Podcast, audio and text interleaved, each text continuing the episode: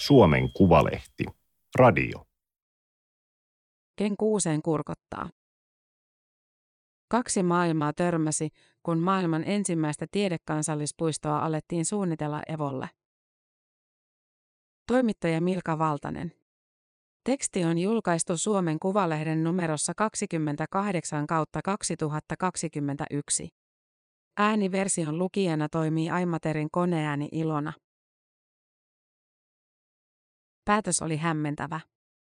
Vasta edellisellä viikolla oli näyttänyt siltä, että kaikki sujui viimein hyvin. Työryhmä oli valmistellut koko kevään 2021 tiedekansallispuistoa Evolle, Kantahämeeseen. Työtä oli ollut paljon. Kokouksia ja kuulemisia, kaikki etänä. Mutta henki oli ollut hyvä, asiat ehkä riitelivät, mutta ihmiset eivät. Kesäkuussa ryhmä tapasi ensi kertaa kasvotusten Evon retkeilyalueella. Työtä oli jäljellä muutama viikko, sitten raportti luovutettaisiin ympäristöministerille. Juotiin kahvia, neuvoteltiin viimeisistä linjauksista. Hämeenlinnan kaupunginhallituksen puheenjohtaja Sari Rautio ajatteli, että kompromissi oli syntymässä. Henkilökohtaisesti hän piti tiedekansallispuistoa hyvänä ideana. Meillä oli tosi hauskaa. Me oltiin kaikki sen jälkeen, että vitsi miten hienoa.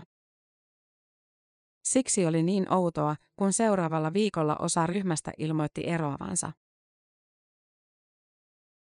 Esitys Evon tiedekansallispuistosta jätettiin ympäristöministeriön toukokuussa 2020. Suunnitelma oli kunnianhimoinen. Maailman ensimmäinen tiedekansallispuisto, tuhat uutta työpaikkaa, puoli miljoonaa kävijää vuodessa. Luontobussi toisi yleisöä Lahdesta ja Hämeenlinnasta tutustumaan ja osallistumaan tieteeseen. Esityksen allekirjoittajien lista oli pitkä ja vaikuttava. Museovirasto, Helsingin yliopisto, luonnonsuojelujärjestöjä ja luontoyrittäjiä 50 tutkijaa. Mutta hämäläisiä ahdisti. Hämeen Sanomien mielipidetoimituksen sähköposti alkoi täyttyä. Kaikista aloitteessa luvatut lukemat eivät vaikuttaneet realistisilta. Miten 80 000 vuosikävijää yhtäkkiä muuttuisi puoleksi miljoonaksi? Monille oli epäselvää, mitä tiedekansallispuisto ylipäätään tarkoitti. Erityisesti Evon alueen maanomistajat ja metsästäjät olivat tyytymättömiä. Tiedekansallispuisto olisi lähes 5000 hehtaarin kokoinen. Se perustettaisiin valtion omistamille maille. Yksityisiin maaomistuksiin alueella ei olisi suoria vaikutuksia, mutta joitakin yksityisiä metsäalueita ja suuri osa metsästysalueesta jäisi alueen sisäpuolelle. Silti maanomistajien ja metsästäjien mielipidettä ei edes kysytty. Heitä ei kuultu silloinkaan, kun ympäristöministeriö syksyllä 2020 otti esityksen jatkovalmisteluun. Kansallispuistot perustetaan erityislailla valtion omistamille alueille. Tavallisesti lait valmistellaan ympäristöministeriössä alueen kuntien ja metsähallituksen kanssa. Usein perustamista esittää juuri kunta tai maakunta. Mutta tiedekansallispuiston käsite on Suomen laille tuntematon. Eikä sellaista esittänyt kunta tai muu selkeästi paikallinen taho. Ministeriö päätti perustaa alueellisen työryhmän selvittämään, mitä hanke tarkoittaisi. Lokakuussa 2020 se valtuutti Helsingin yliopiston kokoamaan ryhmän ja johtamaan selvitystä. Evon seudun metsästäjät eivät pitäneet tasapuolisena, että yksi aloitteen tekijöistä johti työryhmää. He tekivät kantelun oikeuskanslerin virastolle. Helsingin yliopiston bio- ja ympäristötieteellisen tiedekunnan varadekaani, ympäristömuutoksen professori Atte Korhola sai työryhmän kasaan tammikuussa 2021. Hän oli innoissaan. Evon tiedekansallispuisto voisi yhdistäessään hajanaiset suojelukohteet yhtenäiseksi ja merkittäväksi suojelukokonaisuudeksi muodostaa koko maamme kannalta ainutlaatuisen luontoaarteen, joka hämäläisten laulun sanoja mukaillen tulisi suloisen Suomen kallemmaksi helmeksi, hän maalaili tiedotteessa. Korhola oli työryhmän puheenjohtaja, Sari Rautio varapuheenjohtaja. Muut jäsenet edustivat tahoja, joita tiedekansallispuisto tavalla tai toisella koskettaisi. Alun perin Korhola olisi halunnut pitää ryhmän enintään kymmenhenkisenä, jotta työskentelystä ei tulisi tehotonta. Se oli vaikeaa, sillä Evo on hyvin monille tärkeä paikka. Työryhmään kutsuttiin asiantuntijat kolmesta ministeriöstä, edustajat Riistanhoitoyhdistyksestä ja Metsästäjäliitosta, museovirastosta, Hämeen ammattikorkeakoulusta, Hämeenlinnan kaupungista, luonnonsuojelujärjestöistä, Helsingin yliopistosta, retkeilijöistä. Maanomistajat närkästyivät, koska he eivät saaneet edustajaa. Heitä huolestutti esimerkiksi se, että alkuperäisen esityksen liitteessä oli puhuttu kansallispuiston alueen mahdollisesta laajentumisesta. Hämeen MTKn metsäasiantuntija Asta Sarkki lähetti työryhmälle sähköpostia, esitti, että alueen maanomistajajärjestöjen olisi hyvä päästä mukaan. Siihen ei tullut mitään vastausta, vaan tuli vain tiedote, että alueellinen työryhmä on aloittanut toimintansa. Maanomistajat kirjelmöivät ympäristöministeriöön. Ensimmäisen kokouksen jälkeen he saivat kutsun työryhmään. Ryhmästä tuli 14 henkinen. Aluksi jäsenet saivat kertoa, mitä heidän edustamansa tahot ajattelivat tiedekansallispuistosta. Alussa Evon alueen metsästäjät ja maanomistajat eivät suoraan vastustaneet kansallispuistoa. He olivat vain huolissaan alueen tulevaisuudesta. Evolla on metsästetty kauan. Metsähallituksen vuotuiset edustusjählit alkoivat Niemisjärvellä noin 90 vuotta sitten, ja siinä vaiheessa tavalliset hämäläiset olivat kaataneet hirviä jo ties kuinka pitkään. Etelä-Suomen kansallispuistoissa ei luonnonsuojelulain rauhoitussäännösten mukaisesti saa pyydystää, tappaa tai hätyyttää eläimiä.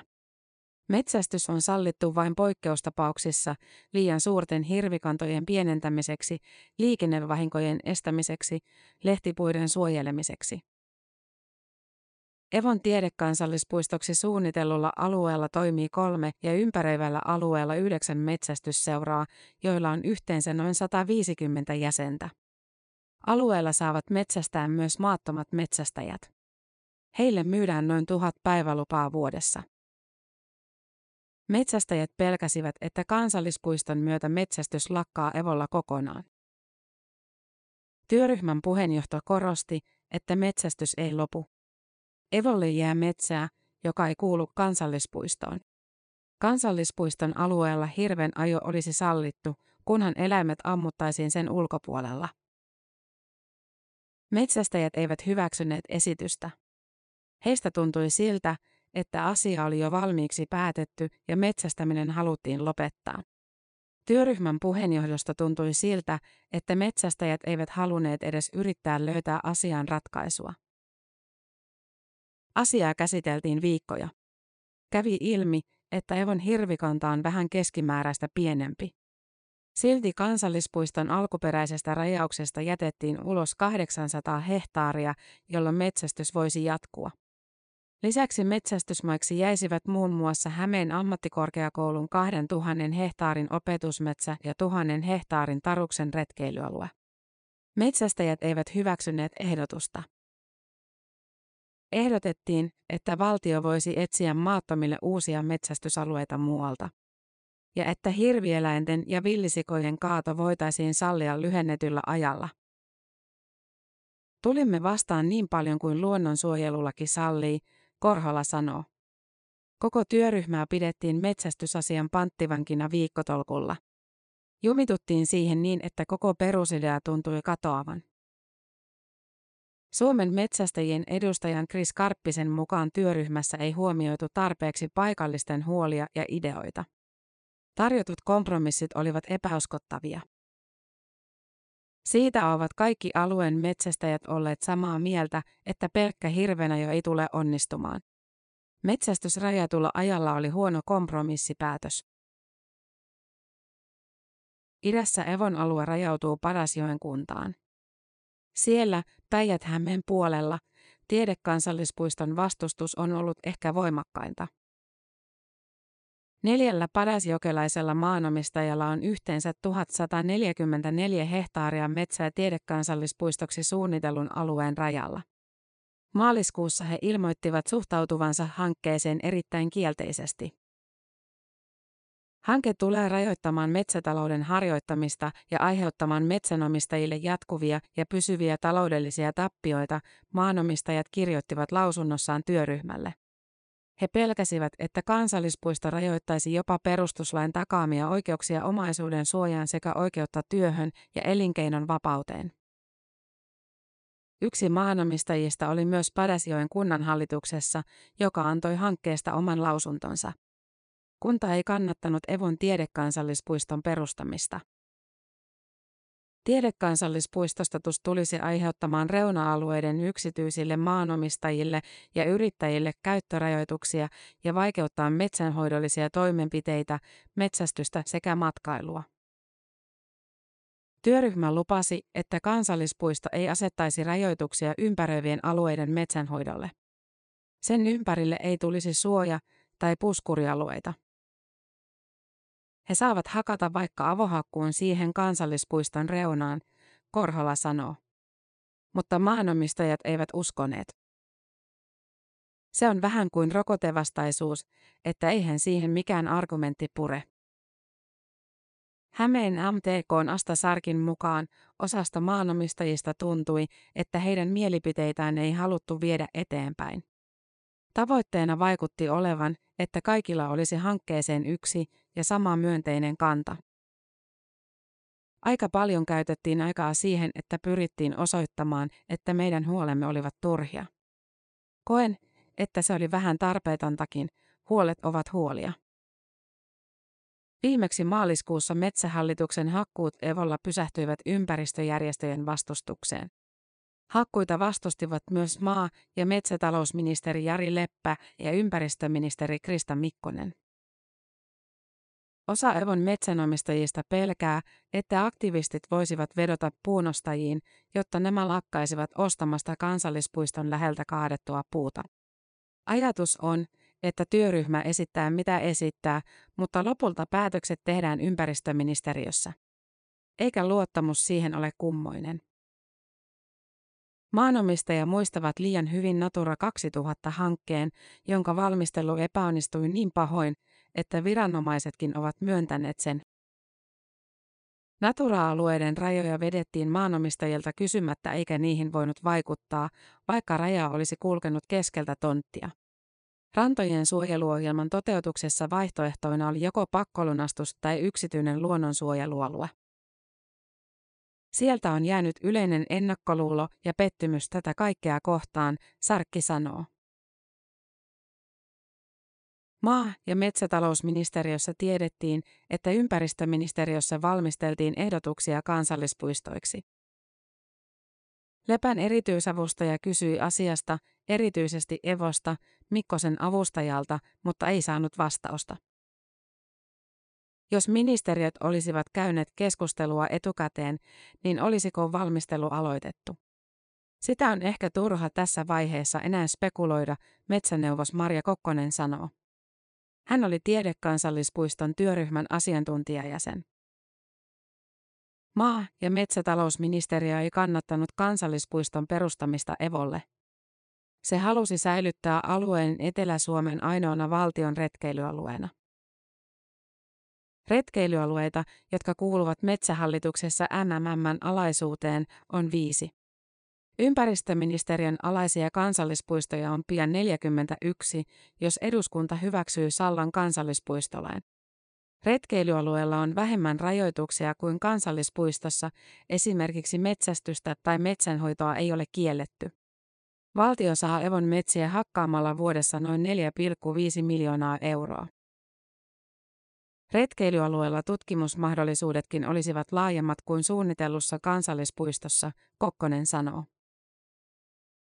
Aloitteen tekijät korostavat monimuotoisuuden suojeluun liittyvää käyttötarkoitusta, mutta kansallispuisto tarkoittaisi, että alueen tutkimuskäyttö rajautuisi vain luonnonsuojelulain mahdollistamaan tutkimukseen. Ministeriöt ovat metsäasioissa jo lähtökohtaisesti vastakkain, toisen tehtävä on hyödyntää, toisen säilyttää. Ympäristöministeriöstä asiantuntijana oli ympäristöneuvos Jukka-Pekka Flander. Hän ei halua kommentoida Kokkosen kommentteja, sillä hän toimii tiedekansallispuistohankkeen esittelijänä.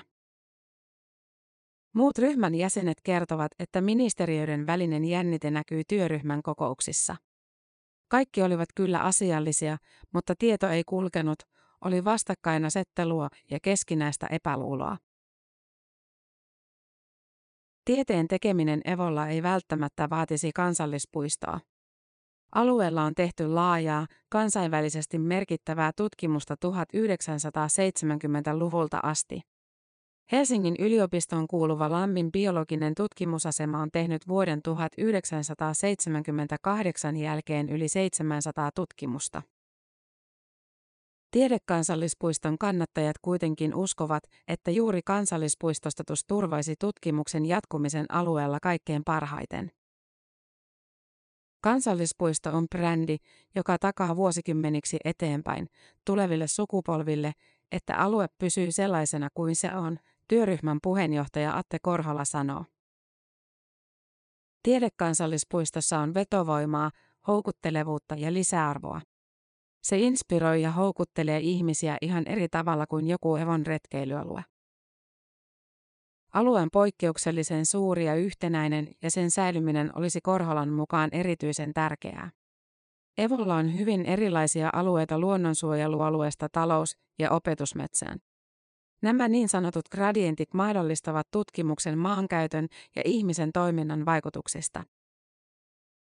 Evon tiedekansallispuisto olisi luonnon laboratorio, joka voisi tehdä näkyväksi tutkimusta, jota alueella on tehty jo vuosikymmeniä.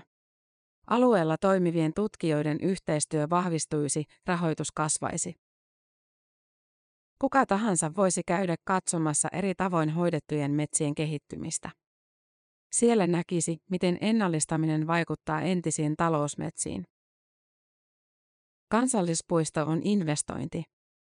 Puiston käyttäjiä varten on rakennettava palveluja, joilla samalla suojataan aluetta kulutukselta. Mutta kansallispuistot myös tuovat rahaa. Esimerkiksi Hossan retkeilyalueen muutos kansallispuistoksi vuonna 2017 tuplasi alueen kävijät. Retkeilijät toivat Hossan kansallispuistoon yli kolmanneksen enemmän rahaa kuin olivat tuoneet retkeilyalueelle, reilut 7,4 miljoonaa euroa vuonna 2017. Näin vanhoja puita ei ole Etelä-Suomessa kovin monta. Evon aarniometsässä mäntyjen keski-ikä on noin 300 vuotta. Vain noin prosentti etelän metsistä on luonnontilassa. Kotisten aarnialue on 230 hehtaarin palanen Evolla. Yliopistot ja tutkimuslaitokset seuraavat täällä hiilen kiertoa, ilmatieteen laitos tekee säänmittauksia. Lämmin biologisen tutkimusaseman päätutkimuskohde on pieni järvi, valkeakotinen. Evolla ratkotaan pienessä mittakaavassa samoja asioita, joita pitäisi nyt ratkoa koko maailmassa, tutkimusaseman tutkimuskoordinaattori John Loer sanoo. Miten sovittaa yhteen luonto ja kulttuuri, metsän säästäminen ja käyttäminen, suojelu ja talous? Loer on yksi Evon tiedekansallispuistoesityksen alkuperäisistä tekijöistä. Hän uskoo, että kaikkia tyydyttävä kompromissi olisi löydetty, jos olisi haluttu. Ehkä sellaisen voi löytää edelleen. Toivon, että tämä onnistuu. Jos se ei onnistu Evolla, globaalisti meillä ei ole toivoa. Työryhmä luovutti raportin ympäristöministeri Mikkoselle 30. kesäkuuta. Paperia oli hiottu vielä edellisiltana. Siihen haluttiin kirjata myös ryhmästä eroneiden huolet. Ministeriö ottaa raportin käsittelyyn syksyllä lomien jälkeen. Tämä oli Suomen Kuvalehden juttu, ken kuuseen kurkottaa. Ääniversion lukijana toimi Aimaterin koneääni Ilona.